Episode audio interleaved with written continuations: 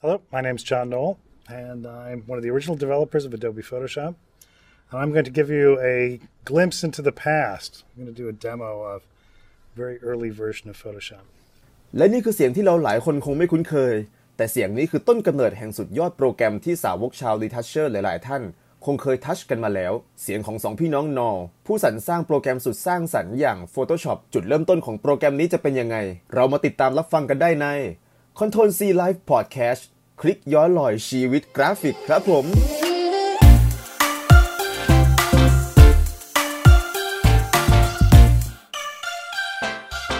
สวัสดีครับผมกอล์ฟคนเดิม และนี่เป็น episode ที่ 2 หลังจากที่ episode ที่ 1 เราได้พูดถึงเรื่องราวของ Adobe History กันไปแล้ว วันนี้เราจะมาพูดถึงโปรแกรมหลักที่แทบจะเป็นตัวชูโรงเลยก็ว่าได้ นั่นก็คือ Adobe Photoshop นั่นเองเกริ่นก่อนเลย โปรแกรม Photoshop ที่พวกเราได้ยินกันมานั้น คือโปรแกรมที่ใช้ในการตกแต่งภาพ และมีเครื่องมือในการใช้งานหลากหลายชนิด ที่ตอบโจทย์ชาวดีทัชเชอร์ได้อย่างมากที่สุด เป็นโปรแกรมที่คนใช้งานกันอย่างแพร่หลาย แต่กว่าจะมาถึงทุกวันนี้ Photoshop ก็มีเรื่องราวและที่มาที่ไปอย่างลึกซึ้ง ไม่แพ้เรื่องราวของ Adobe System กันเลย ประวัติของเขาจะเป็นอย่างไร เรามาย้อนลอยไปด้วยกันดีกว่าครับผมคนส่วนมากมักจะคิดว่าโปรแกรม Photoshop นั้น เดิมทีกำเนิดมาจากโปรแกรมเมอร์ของทาง Adobe เอง แต่จริง ๆ แล้วไม่ใช่ครับผม โปรแกรมนี้ถูกสร้างโดยโทมัสนอลล์และจอห์นนอลล์สองพี่น้องปริญญาเอกจาก University of Michigan โทมัสนอลล์เนี่ยเป็นนักศึกษาปริญญาเอกที่ University of Michigan ในขณะนั้นเขากำลังทำโปรแกรมแสดงผลกราฟิกอยู่บน Mac Plus โดยใช้ชื่อว่า Display เมื่อน้องชายของเขาคือจอห์นนอลล์ซึ่งเป็นนักถ่ายภาพมือสมัครเล่น และทำงานให้ที่ ILM หรือ Industrial Light and Magic ก็มาเห็นโปรแกรมนี้เข้า จึงได้พูดกับทางโทมัสนอร์ว่าเจ้าโปรแกรมตัวนี้มันเหมือนกับโปรแกรม Pixar Image Computer เลย ซึ่ง Pixar Image Computer เนี่ยเป็นสินค้าที่ใช้ในการสร้างงานแอนิเมชัน 3D ในสมัยนั้นนะครับ ในประเภทของหนังสั้น สมัยนั้นพิกซายังอยู่กับทาง Lucasfilm และยังไม่ได้มีการทำหนังกันมาก่อนนะครับผม ทั้งสองคนนี้จึงมองเห็นโอกาสทางธุรกิจจากโปรแกรม Display ที่โทมัสได้ก่อตั้งขึ้นมา โดยจอห์นก็พยายาม brainstorm กับทางโทมัส และเพิ่มความสามารถเข้าไปในโปรแกรมนี้ จนกระทั่งออกมาเป็นรูปร่าง ในชื่อโปรแกรมใหม่ที่มีชื่อว่า Image Pro พอได้เป็น Image Pro ปุ๊บทั้งสองคนนี้ก็ได้ไปเร่ขายตามบริษัทซอฟต์แวร์ต่าง ๆ เลย แต่ก็ไม่ใช่เรื่องง่ายนะครับ เพราะไม่มีบริษัทไหนรับซื้อเลย แม้แต่บริษัทเดียว แต่เราก็หากันจนเจอ เพราะว่าทางสองพี่น้องได้นำเสนอโปรแกรม Image Pro ให้กับทาง Adobe และ Adobe ก็รับซื้อ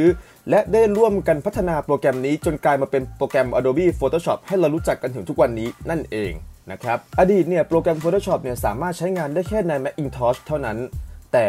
เมื่อพัฒนามาถึงตอนที่เป็น Photoshop รุ่น 2.5 เนี่ย ก็ได้มีการอัปเกรดนะครับผมให้สามารถใช้งานบน Windows ได้ด้วยเช่นเดียวกันนะฮะ Adobe Photoshop เนี่ยเป็นโปรแกรมชื่อดังที่ใช้ในการตกแต่งภาพ ซึ่งหลาย ๆ คนคงจะรู้จักกับโปรแกรมนี้อยู่แล้วนะครับผมถึงแม้ว่าจะไม่ได้เป็นนักออกแบบก็ตามนะฮะโปรแกรม Photoshop เวอร์ชันแรกนั้นเริ่มต้นสร้างขึ้นเมื่อปี 1990 และได้รับการพัฒนามาเรื่อย ๆ จากเวอร์ชัน2 2.5 3 4 5 5.5 เวอร์ชัน6เวอร์ชัน7 ไปจนถึง CS รุ่น CS5 CS6 จนกระทั่งล่าสุดในปัจจุบันคือ CC 2020 โปรแกรม Photoshop นั้นเป็นโปรแกรมที่มีความสามารถสูง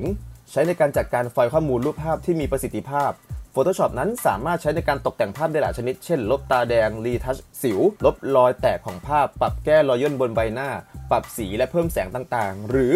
เพิ่มเอฟเฟกต์ให้กับรูปภาพต่างๆ เช่น การทำภาพสีซีเปีย การทำภาพโมเสก การสร้างภาพแบบพาโนรามาจากการนำภาพหลาย ๆ ภาพมาต่อกัน นอกจากนี้ยังใช้ในการตัดต่อภาพและการซ้อนฉากหลังให้เข้ากับภาพนั้นได้อีกหลายแบบเลยทีเดียว Photoshop นั้นสามารถทำงานได้กับระบบสีทั้ง RGB CMYK Lab และ Grayscale และสามารถจัดการกับไฟล์รูปภาพที่สำคัญสำคัญได้หลายชนิดเลย เช่น ไฟล์นามสกุล JPEG หรือ JPG ไฟล์ GIF ไฟล์ PNG ไฟล์ TIFF ไฟล์ TGA ซึ่งนามสกุลไฟล์เหล่านี้มีที่มาที่ไปยังไง เดี๋ยวเราจะนำมาพูดอีกครั้งหนึ่งใน episodeถัดๆไปนะครับผม โดยนามสกุลไฟล์ของตัว Photoshop เนี่ยคือตัวย่อชื่อว่านามสกุล PSD ก็คือ Photoshop นั่นแหละ